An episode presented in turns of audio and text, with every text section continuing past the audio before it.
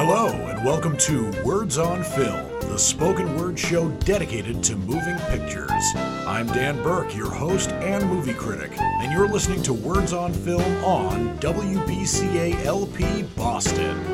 I will be reviewing some of the newest movies out right now. For this show, I have three new movies to review for you.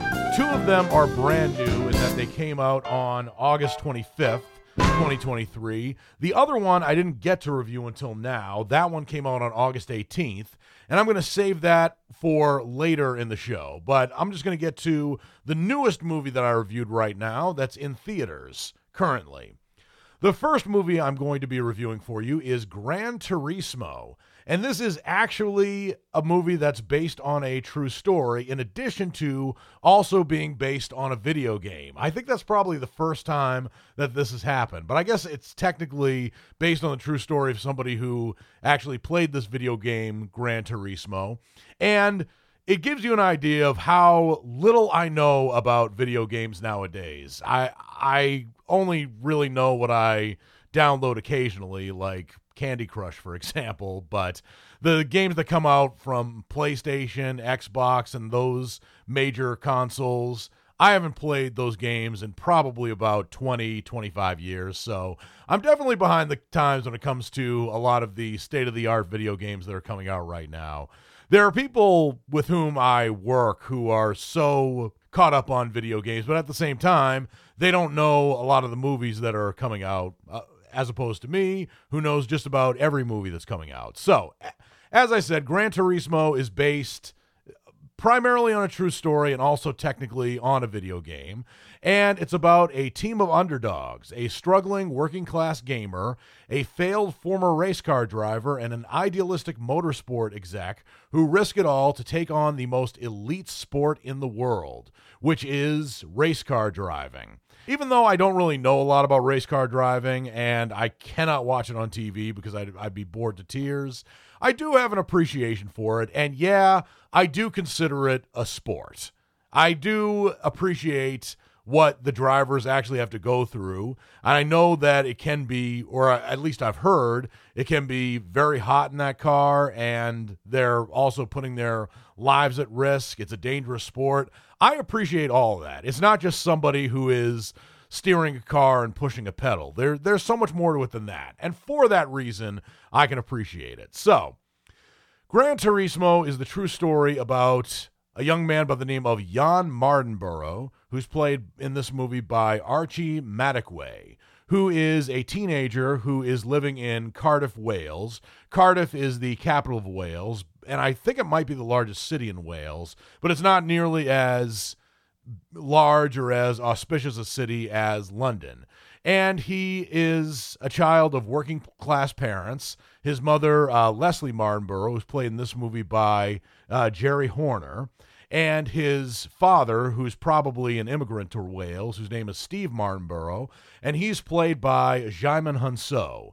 And Djimon Hounsou is an actor I have loved for several years. And Djimon Hounsou is a former model who has so far, I think, chosen all his movie roles very carefully. And like another actor I'll bring up later, even when Djimon Hounsou has been in a bad movie, he's usually not the worst part of it because he gives it his all. But anyway, Jan Mardenborough is hooked on this game, Gran Turismo, and he gets the opportunity of a lifetime when he enters a contest where, if he is the winner of the Gran Turismo game, he actually gets to race live in a real Grand Prix event in a, a real race car. And for somebody who's obsessed with this particular video game, that is, of course, the opportunity of a lifetime. But as Jan Mardenborough learns, racing by way of a video game is not nearly as intense as and the stakes aren't nearly as high as racing a real sports car. But of course, he has a mentor in a former race car driver named Jack Salter, who's played by David Harbour. And this is the actor that I've been mentioning who, even if he's in a bad movie, I don't think he's been in a bad TV show yet. I could be wrong, but even when he's in a bad movie, he definitely gives it his all. And I think in giving it his all, he actually elevates what could otherwise be a bad movie to greater heights. And one of those examples is a film that came out in November of 2022, Violent Night. That's a movie that's whose premise sounds incredibly stupid on paper, and David Harbour was one of the big reasons that movie worked. And I think is actually one of the bi- he's actually one of the even bigger move, uh, reasons that this movie works because Gran Turismo as a movie is what you might expect from a particular sports film, especially when it's a team of underdogs we're dealing with and a driver who has very little experience in race car driving except for playing this video game. And I think that David Harbour, I think, is the the best actor in this film, and he certainly has the most development in terms of his character. But Archie Madekwe also does really well as the real uh, Jan Mardenborough, and the two of them make a great team. Although I think David Harbour scenes, especially when Jan Mardenborough is in training, makes you realize just how hard a sport race car driving is if you weren't aware of it already. And David Harbour's character, Jack Salter, does not mess around.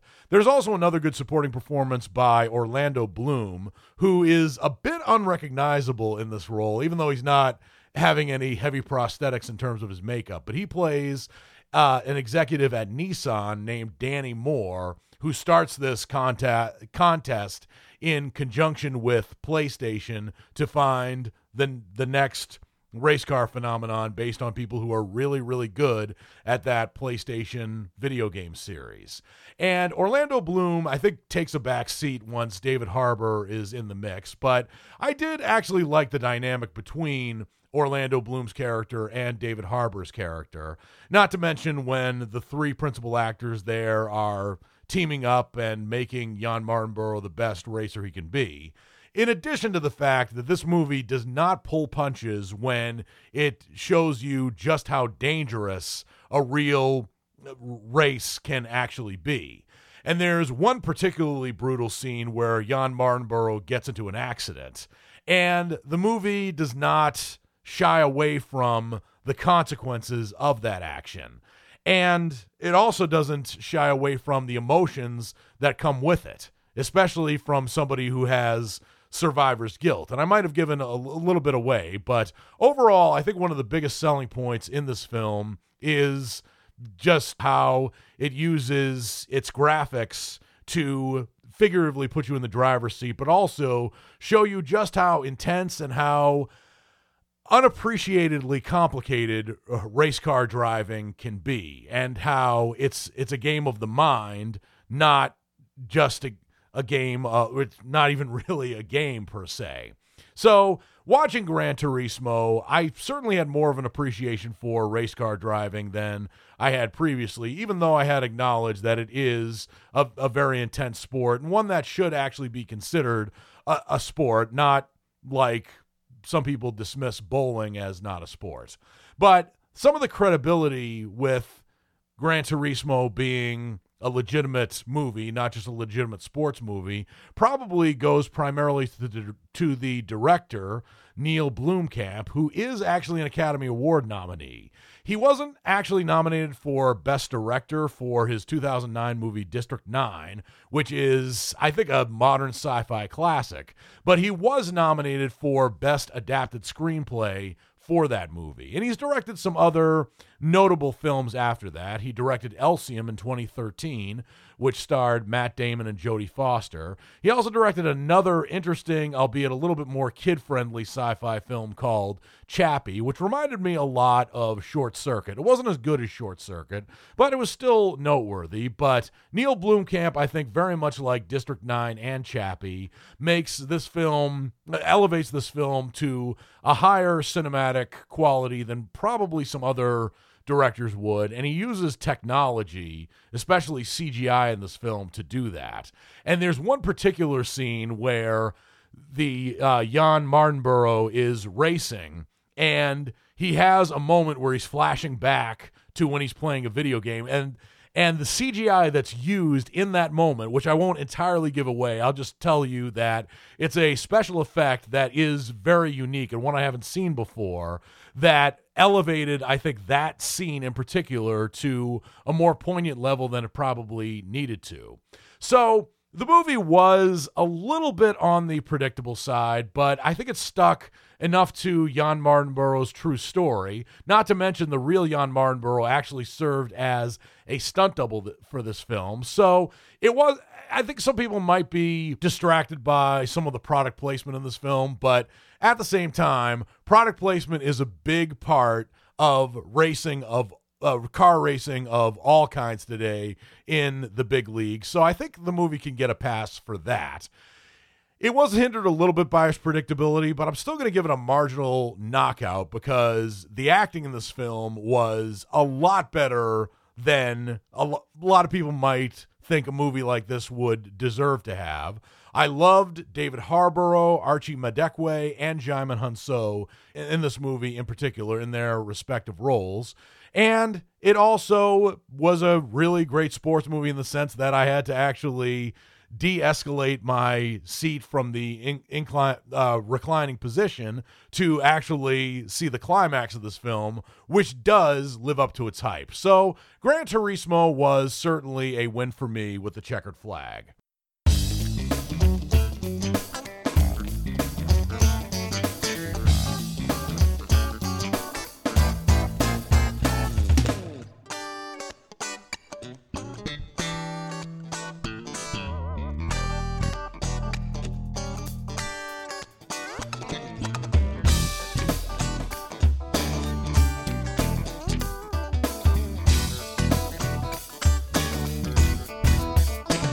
Welcome back to Words on Film, the spoken word show dedicated to moving pictures. I am your host and movie critic, Dan Burke. The next movie I'm going to be reviewing for you is You Are So Not Invited to My Bat Mitzvah. This is a Netflix original that is brought to you by the Happy Madison production company. But unlike most Happy Madison productions, this one actually has a predominantly female crew in the sense that the writers of the film are are both female, Allison Peck and Fiona Rosenblum, and the director is Sammy Cohen, who had previously directed such films as Crush from last year, but I don't actually I, I actually missed that film. But there, there was one other movie that she directed, but I can't find it right now. But she's had more experience directing uh, TV episodes than she has movies. But of course, with move uh, with TV's experiencing a renaissance right now in terms of its quality. That's not to take away from her previous directorial experience at all. In fact, I love the fact that a film about a bat mitzvah, not a bar mitzvah, is directed by and written by women, even though some men brought this to the big screen. And this does have somewhat of a tough act to follow in terms of coming of age films, especially after the recent adaptation of Are You There, God? It's Me, Margaret. But unlike Are You There, God? It's Me, Margaret, this is dealing with a woman who is A, becoming a woman in the eyes of the Jewish faith, and B, she's not waiting for her period. She's already had her period, and that creates a whole influx of other problems that are typical of a lot of, if not all, of adolescent girls. And the star of this movie is Sunny Sandler, who plays Stacy Friedman, who is getting ready for her bat mitzvah. And she is struggling with a lot of things in her life, not just her reaching womanhood in the eyes of the Jewish faith, but also the typical junior high problems. And she is uh, Adam Sandler's daughter, and she's had some experience in acting. I, I, suppose more than a lot of girls her age. Actually, in reality, she is 14 years old right now. But by the time this movie had been filmed, she was probably of the age of her on-screen counterpart, which is actually kind of unusual these days because in a lot of movies and TV shows, kids who play junior high students are actually high school age, and kids who play high school students are actually college age. So I liked how this movie st- stuck with authenticity, even if it meant that there was some nepotism involved. But as I was saying, Sunny Sandler, along with her sister Sadie Sandler, are both in this movie, and they both play sisters. And it, it probably is no surprise that she's had experience acting in many other Adam Sandler movies, including but not limited to both grown ups films, Jack and Jill, and Pixels, just to name a few. But rest assured, even though those films were pretty bad, Adam Sandler's daughters were not the reason those films were bad. There were many other reasons why the films were bad. But anyway, just like in real life, Adam Sandler plays uh, Stacy's father, and her mother is actually played by Idina Menzel, who was Adam Sandler's wife in the movie Uncut Gems. Kind of interesting casting choice, especially when you consider that Adam Sandler's real wife and Sadie Sandler and Sunny Sandler's real mother, Jackie Sandler, is in this movie, but she actually plays the mother of Sunny Sandler's character's best friend, Lydia Rodriguez Katz, who's played by Samantha Lorraine. And Sunny Sandler and Samantha Lorraine have amazing chemistry in this film. I don't know whether or not they were best friends in real life, but judging from their on screen chemistry, it seems like they knew each other since they were six, which, judging from some archive footage that you actually see, they just might have been. But regardless, um, uh, Sunny Sand, oh, excuse me, Stacy Friedman, played by Sunny Sandler, is going through a lot of issues leading up to her bat mitzvah. She has a crush on a guy in her class and her Hebrew school whose name is Andy Goldfarb, who's played by Dylan Hoffman. And there is one scene that I can tell from experience is heart wrenching. And I know this because I was 13 and 14 once and I experienced this. When somebody on whom you have a crush is dating somebody else, and I'm not going to reveal who that somebody else is, but yeah, there are times where I feel where I felt like my heart had been ripped in half. And I think that Sunny Sandler plays a lot of these parts incredibly well. And granted, of course, Sunny Sandler, thanks to her father, has had extensive acting experience in bit roles in her father's movies. But here, I feel like scenes like that, both when she's happy, when she's taking risks, and also when she's heartbroken, really um, sell the film, and it shows that aside from nepotism, which could have given her, which pr- did give her a big step in securing a role in this film, it also shows that she actually takes her acting seriously, and she really earned her place in this movie, even though she probably had a bigger step up than other actresses her age.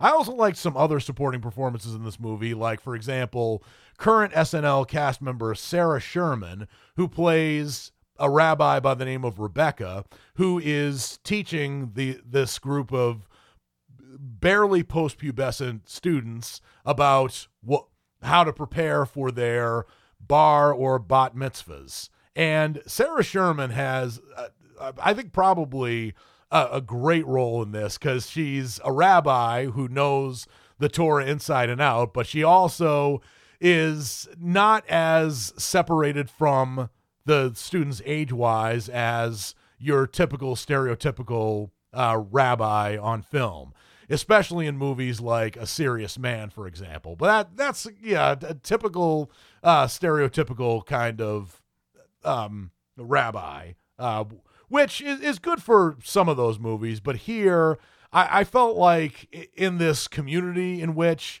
Stacy Friedman lives, and also in a more affluent Jewish community, you'd probably be more apt to see a rabbi like this. Plus, it, it bashes one major stereotype about Jewish people, especially those who make a living from being rabbis or being active members of their temples or their synagogues.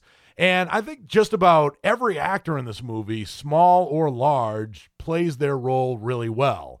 I feel like the the parents are a little bit underdeveloped, and there was also a, a DJ in this film who DJs big events like bat mitzvahs, who I think kind of oversold his role a little too much. But the parts where Sunny Sandler is expressing a lot of anxiety and guilt and also jealousy. Those are some of the best parts of the film. And also, watching this film was a tad bit cathartic for me. I didn't grow up Jewish, but I definitely had years where during my adolescence I kind of wished I had hibernated, but they were painful moments that made me who I am today. But at the time, they felt torturous. And I can certainly appreciate seeing a film like this, even though I'm not Jewish and I don't know what it's like to grow up as an adolescent girl. Trust me. But I think, in a sense, even if you're not part of this kind of affluent community, even if you're not part of this religion, there's a lot to which a lot of people of many different faiths can relate while seeing this film. And I also give a lot of kudos to Adam Sandler for taking a back seat and letting his daughters, or particularly Sunny Sandler, shine in this film. Also, Sadie Sandler, who's older than Sunny Sandler, has a smaller role in this film, but he, she has moments that are poignant as well. I think she's certainly been 13 before, and she knows exactly what her younger sister is going through. Some people have experience with that as well. And You Are So Not Invited to My Bat Mitzvah has a lot of poignant moments.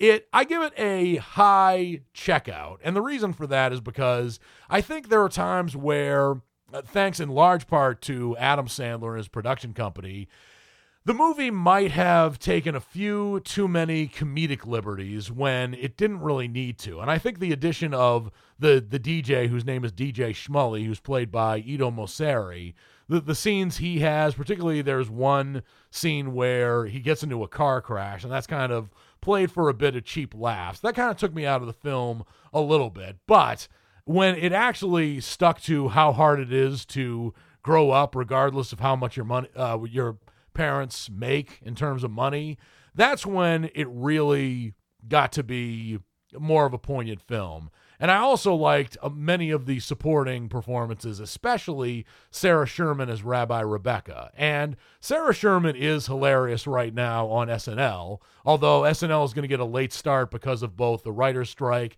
and the SAG-AFTRA strike. But she still has some hilariously funny moments on SNL, and she shows in this film that she can shine too. And very good for everyone who does shine in this film.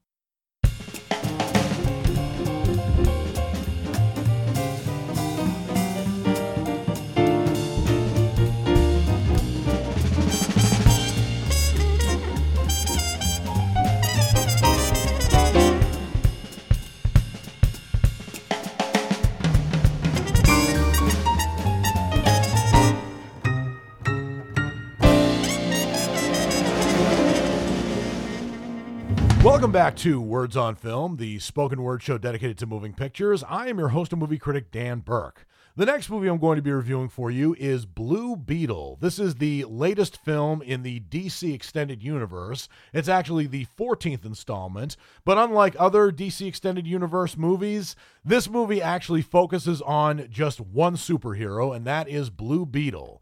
Now, Blue Beetle is a superhero that has been around actually since 1939.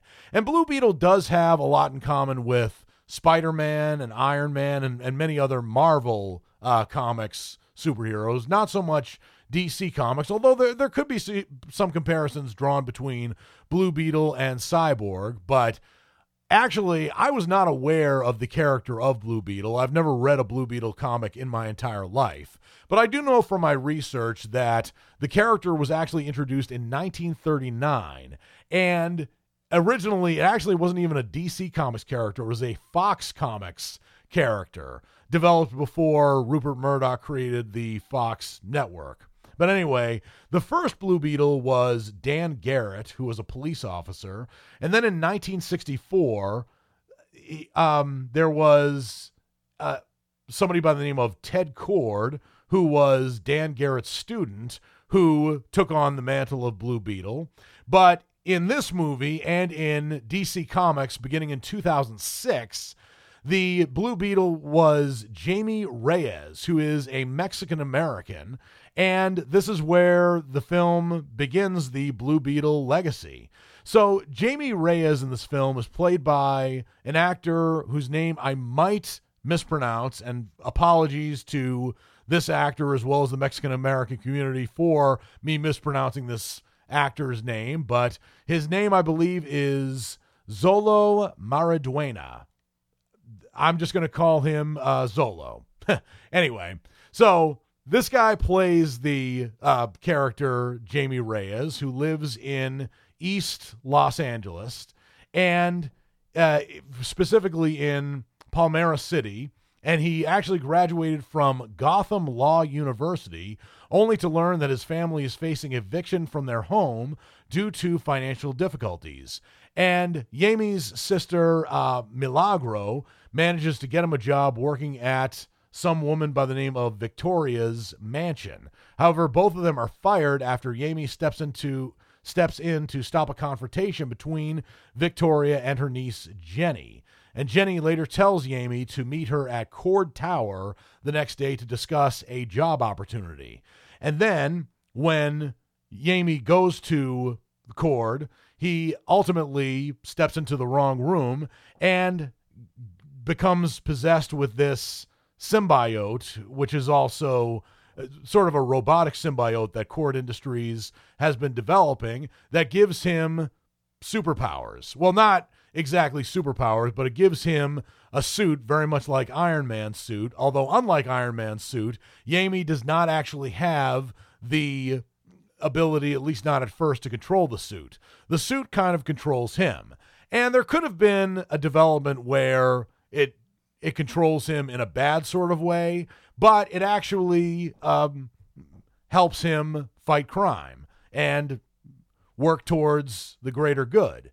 And I really liked the development of all of the Reyes family. There were some predictable moments here, like, for instance, when you see the character of Jenny Kord, who's uh, biracial. She's uh, part Caucasian and part Mexican, and she's played by Bruna Marquezine.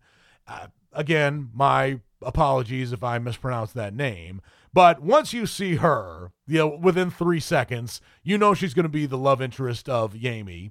And also, you know that um, Yami's sister, uh, Milagro, who's played by Belissa Escobedo, is going to be kind of the equivalent of the quirky best friend. But I did, however, like one performance in this film a lot more than I expected to like it, and that was the part of Rudy Reyes, who's played by George Lopez. And I have kind of mixed feelings about George Lopez. I've I've seen George Lopez's stand-up comedy. Frankly, I don't find him funny. I mean, he's better than Carlos Mencia, but at the same time, I do also respect where George Lopez comes from in terms of where he started out and the fact that he is actually a household name, including in non Latina households. But George Lopez in this movie is actually very good and very funny. And I liked his appearance as a character. It, it was almost kind of as if I didn't recognize him at first, but once the movie progressed, I actually really liked how they developed his character.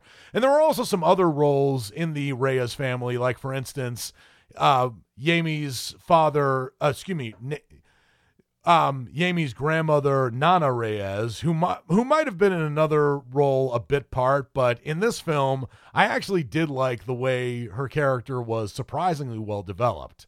And also, the primary antagonist in this film is Victoria Kord, who is the heiress of the Kord Industries family, who also uh, has some nefarious intentions, as you learn in the beginning of the film. So I'm not spoiling anything. And Victoria Kord is played by Susan Sarandon. And it's kind of rare for Susan Sarandon to play a villain, but actually, in this film and also in the last film I remember where Susan Sarandon plays a villain, which was Disney's Enchanted, Susan Sarandon has a lot of fun playing a villain. And in this film, it certainly no exception. She looks like she's having a great time. She's probably one of the best villains that they've had in the DC extended universe so far. So kudos to especially to Susan Sarandon for having such a great time playing the villain.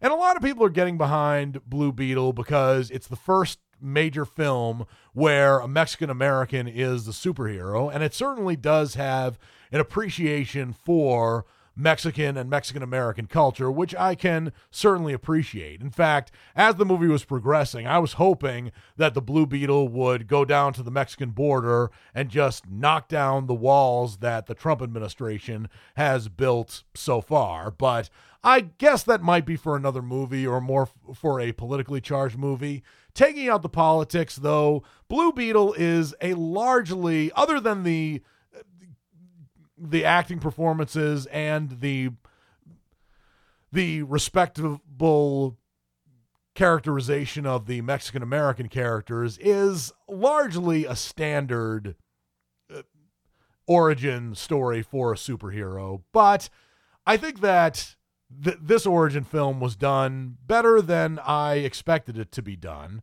And I was disappointed a little while ago that The Flash wasn't an origin story, but I gave that film a knockout because I appreciated what it was actually doing with different kinds of universes and time travel, and I thought it got very creative there. But Blue Beetle has a leg up from The Flash in the sense that it's still ambitious without reaching the ambition level of The Flash in terms of satisfying fanboys, but I also really liked it because of the great characters in addition to the special effects.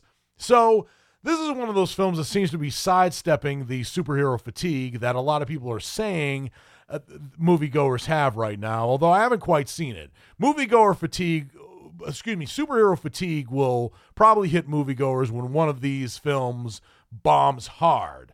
The Flash was a film that was that that underperformed based on expectations, but it didn't bomb hard. And I don't think Blue Beetle will either. I think it will probably be one of those films that will be escalated by way of word of mouth, and actually it deserves it. Maybe the film was a little bit predictable in terms of the origin story and also of the love interest, but I do feel like a sequel can elevate this. But for what it is, Blue Beetle gets my rating of a marginal knockout because of the fact that it's obvious that the writer, Gareth Dunnet Alcocer, and the director, Angel Manuel Soto, have not only a love for this character, but also an appreciation for the other characters in this film. And that's really what sets it apart from some of the other DC Extended Universe films, especially Justice League, that fell flat. And the reason it fell flat was it seemed to be A, in a rush to catch up with the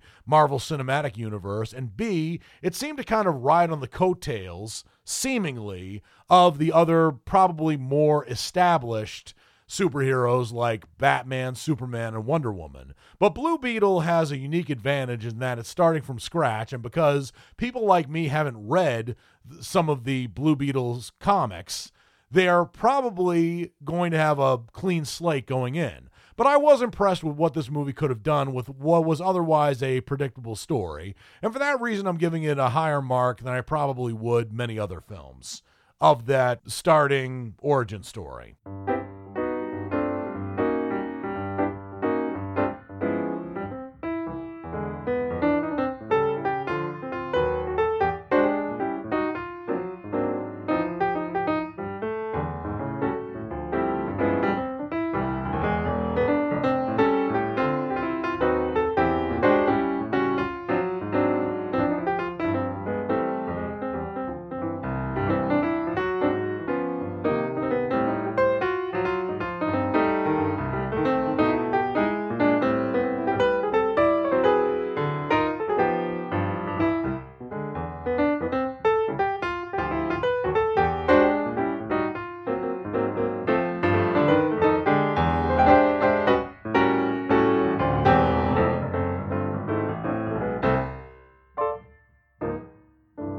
Welcome back to Words on Film, the spoken word show dedicated to moving pictures. I am your host and movie critic, Dan Burke, and I reviewed three huge films for uh, earlier in this show, huge ones, and I had a lot to say about each and every one of them.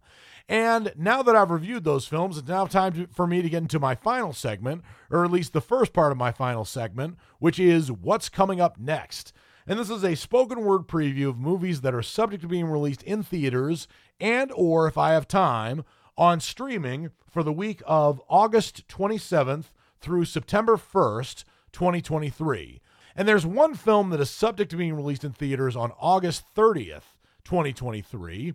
And that movie is called Slotherhouse. And no, I did not mispronounce that. S L O T H E R H O U S E. It looks like a fun movie. And it says on the poster that it's going to be in theaters on August 30th. So chances are it just might be.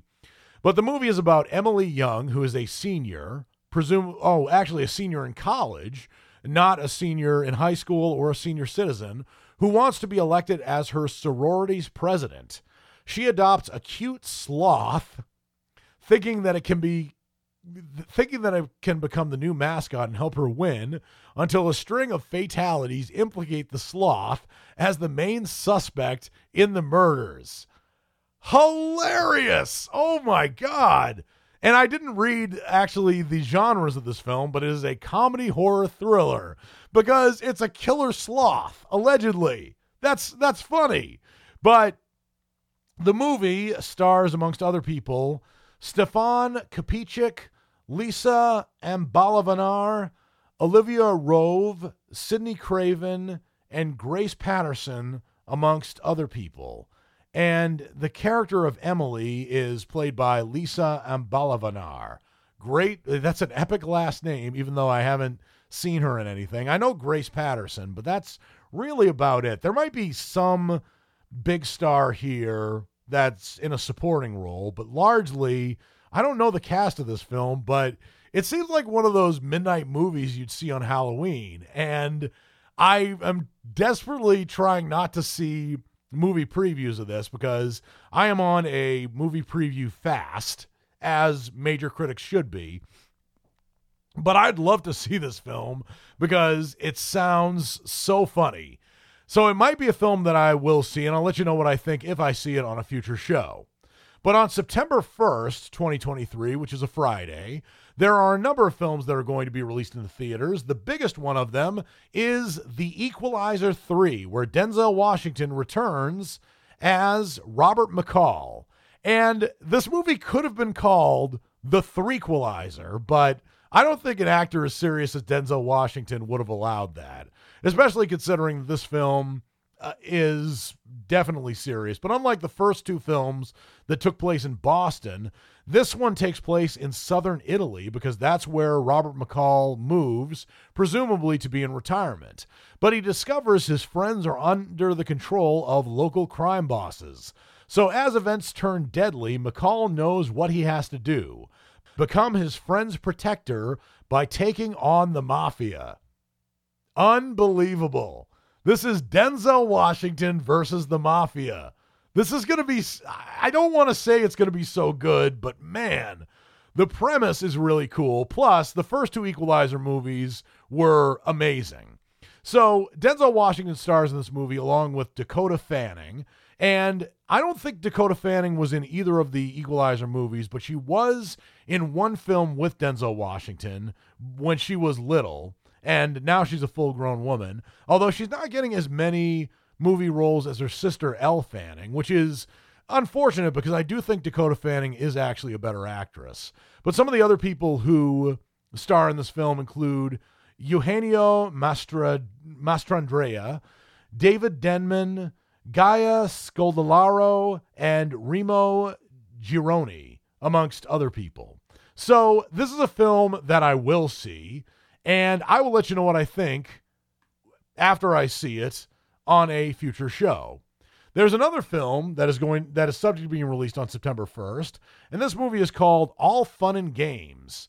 And All Fun and Games is not all fun and games. I think that's a very sardonic title.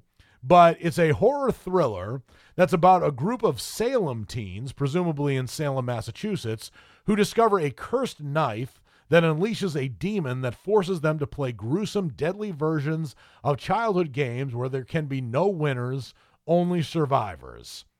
So, this is a subgenre of the horror film that I'm very tired of seeing. It's when they take a game like Truth or Dare or Hide and Seek and they make a horror film out of it. And with all fun and games, it seems to be all of the above. My guess is they probably take the game Old Maid, that card game that's so archaic, I even forgot how to play. I think it's I think the last time I played I was 7 years old. Maybe, but you know, again, I'll give this movie a chance. And the stars of the movie include Asa Butterfield, Laurel Marsden, Natalia Dyer, and Annabeth Gish, amongst other people. So this is a movie that I might see. I, as you can tell, I'm not too enthusiastic about it. But if I do see it, I'll let you know what I think on a future show. Another movie that's coming out or subject to being released on September 1st is a movie that's called The Good Mother. And this movie stars Hilary Swank, who plays a journalist who, after the murder of her estranged son, forms an unlikely alliance with his pregnant girlfriend to track down those responsible for his death. Together, they confront a world of drugs and corruption. This movie is a drama mystery thriller, and Hilary Swank stars alongside Olivia Cooke, who presumably plays the pregnant girlfriend, Hopper Penn, Jack Reynor, Norm Lewis, and Karen Aldridge, amongst other people. And Hilary Swank has been largely absent from a lot of films for quite some time. Actually, I, I discovered a film that she did in 2020 that was kind of under rug swept because of the pandemic, and it might have been released in the theaters had it not been for the pandemic. But then again, um, it looked like an interesting film. I wish I could have seen it so I could review it for you on the show, although I would have made a disclaimer that it's not a brand new film, but I'd be interested to see how The Good Mother is. Uh, Hilary Swank has been kind of hit or miss over the last 15 years in terms of her choice of movies, but if I do see The Good Mother, I'll let you know what I think on a future show. Another movie that is subject to being released in theaters on September 1st, 2023, is a movie that's called Marisol. And it's about a young man by the name of Marisol Rivera, who is a first generation Mexican American. I'm sorry, it's not a man, it's a woman by the name of Marisol Rivera. And to her, college is everything she worked toward. She spends morning cleaning horse stalls and evening studying. Now, with a scholarship in hand, she's ready to leave Southwest Texas and begin her new life. However, when Marisol's family, excuse me, when Marisol is falsely accused of a crime, she learns a heartbreaking truth. And this is really tough. She's undocumented. Forced to go on the run, Marisol discovers a kind of America amidst a harsh bureaucratic system. A coming of age film through the lens of immigration, Marisol critically examines systemic oppression and the causality of racism. So, this is taking on a lot of themes. It is not a documentary, it's a dramatized film, but I can't exactly see what genre this is because the site that I'm looking at isn't telling me. I would imagine it's a drama, maybe a thriller, but the actress who plays Marisol Rivera is Esmeralda Cam- Camargo, with whom I'm not familiar. She's definitely pretty, but I haven't seen her in anything else. She stars in this film along with uh, Liana Mendoza, Max Pelayo, and Mia King, amongst other people. And this movie looks like it might be one of those scrappy underdog Oscar contenders. But again, I'm not saying it's going to be great or not because every movie is good until proven bad. In other words, I have to see it in order to determine whether it's good or bad or not. But anyway, Marisol is a movie that I might see. I hope it comes out at least in an independent theater near me because it's taking on some very hot topics nowadays. But if I do see it, I'll let you know what I think on a future show. Another movie that is subject to being released in theaters on September 1st, 2023, is a movie that's called Don't Look Away. And Don't Look Away is a combination of a lot of genres, but the primary genre under which it is is horror. And the description of the movie is like this it doesn't move, it doesn't kill. Excuse me. Excuse me. I messed that up. Let me try again. It doesn't move, it doesn't think, it just kills. Yeah, if it didn't kill, it wouldn't be a horror film. So anyway, for young for one young woman, a chance encounter with a supernatural entity proves devastating. Frankie learns that once you see the mannequin, oh god, mannequins are so scary as they are, they don't even need to move. But anyway, once you see the mannequin, there may be no end in sight except for your own. So, the movie stars an actress by the name of Kelly Bastard. I don't know how she got out of junior high alive with a last name like that. But anyway, she seems like a fine young woman, and she stars in this film along with Michael Mitten, Colm Hill, and Renee Lai, amongst other people. So there aren't any actors that I know who are in this film. But it looks like an interesting film, albeit it's about a mannequin that kills. So you kind of know that it might be pretty scary, at least for me, because I have had times in my life where I've been terrified of mannequins. But if I see this movie, I'll let you know what I think on a future show. And the final film that is subject to being released in theaters on September 1st, 2023, is a movie that's called Mr. Jimmy. And Mr. Jimmy is a documentary. And it's about a Japanese guitarist who dedicates his life to honoring rock musician Jimmy Page, uh, recreating vintage Zeppelin concerts note for note in small Tokyo clubs. Wow. So, this is a documentary, and it is actually. It's gotten some great reviews so far by some of the pub- publications that you would expect, like Rolling Stone, for example. And the Hollywood Reporter also gave it a good review. And I'm trying not to pay attention to reviews uh, that aren't my own, especially considering that I don't want my opinion swayed one way or the other, especially by sites like Rotten Tomatoes. But this movie looks like it's an incredible topic. And Japanese people who have an interest and maybe even an obsession with American music makes for a fascinating movie, regardless of whether it's a documentary or not. I mean, not just Japanese people, but foreign people in general. That's generally a good start for a movie, especially when these people who are not Americans are kind of on the outside looking in. I like that kind of movie. And especially when there's a guitarist who is uh, emulating Jimmy Page. That's a great guitarist to emulate, by the way, because more people knew know that Jimmy Page is the guitarist for Led Zeppelin than they know that Robert Plant is the lead singer. But they, they, that's typical of rock bands of the 70s. For example, uh, Pete Townshend over Roger Daltrey and The Who, Joe Perry over Steven Tyler and Aerosmith, Keith Richards over Mick Jagger in the Rolling Stones, and the list the list goes on. But in any event, Mr. Jimmy looks like a pretty awesome film, and hopefully it's good. But if I do see it, I'll let you know what I think on a future show. And since I'm not going to be here for the week of September 3rd through 8th, 2023, I might as well give you a sneak preview of movies that are subject to being released in theaters and or on streaming for September 8th. And the biggest movie that's going to be coming out on September 8th or is subject to come out is a movie I can guarantee you I'm not looking forward to seeing. And that movie is The Nun 2. It's part of the Conjuring universe.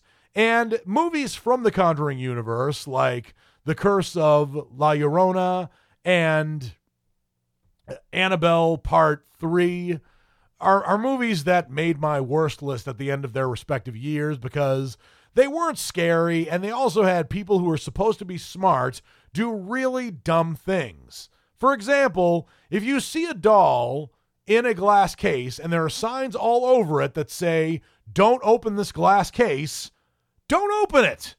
And plus, the Conjuring franchise has been milked to death. I don't know what kind of story The Nun 2 would be able to tell, except for the synopsis that I'm giving you. I might skip this one, but then again, I might see it because I have seen the original Nun film that is a spinoff of The Conjuring. This one takes place in France in 1956, where a priest is murdered and an evil is spreading. The sequel to the worldwide smash, because we just can't have nice things as moviegoers, follows Sister Irene as she once again comes face to face with Valak, the demon nun, which who I think made a brief appearance in The Conjuring, but because The Conjuring makes a spinoff of every prop that is in the film, I I wouldn't even be surprised to see a film from the people who make The Conjuring that's called The Floorboard. You know, take the wrong step and you'll be smacked in the face.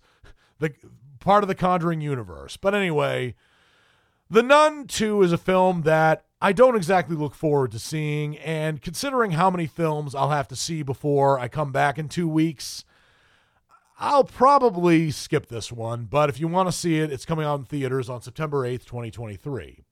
There's another movie that's going to be coming out in theaters on September 8th, 2023, and that movie is called My Big Fat Greek Wedding 3, which might be an unnecessary sequel, but I really loved the first My Big Fat Greek Wedding.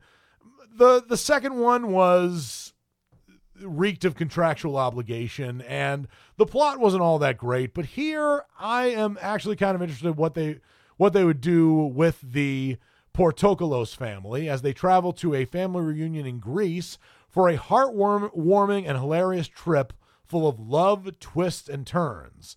So Nia Vardalos comes back not only as her character um, Fotoula, or Tula for short, but she also comes back as the sole writer and the director of this movie. So I'd be interested to see what she does with this film. And it seems kind of like when the family is actually going to Greece, th- there might be something more interesting than having Tula's parents renew their vows like they did in the second film. But will this film have a wedding like my big fat Greek wedding to excuse me, but the first you know the rest film did, but the second film kind of did, maybe renewing their vows. I guess you could consider that a wedding with the same formalities. Is this movie going to have it? I don't know, but I will see it because I I loved the first film, kind of appreciated the second film, but didn't love it. But this film might be good, it might be bad, I don't know, but I will see it and I will review it for you on a future show. That just about does it for this episode of Words on Film. Words on Film is the spoken word show dedicated to moving pictures, and I am your host and movie critic, Dan Burke, reminding you that the views and opinions expressed on Words on Film about movies or other topics are solely those of your host and movie critic, Dan Burke. They do not necessarily reflect the views and opinions of any employees or volunteers who are working at WBCA or the station as a whole. Until I watch a whole bunch of brand new movies, this is Dan Burke saying I'll see you at the movies.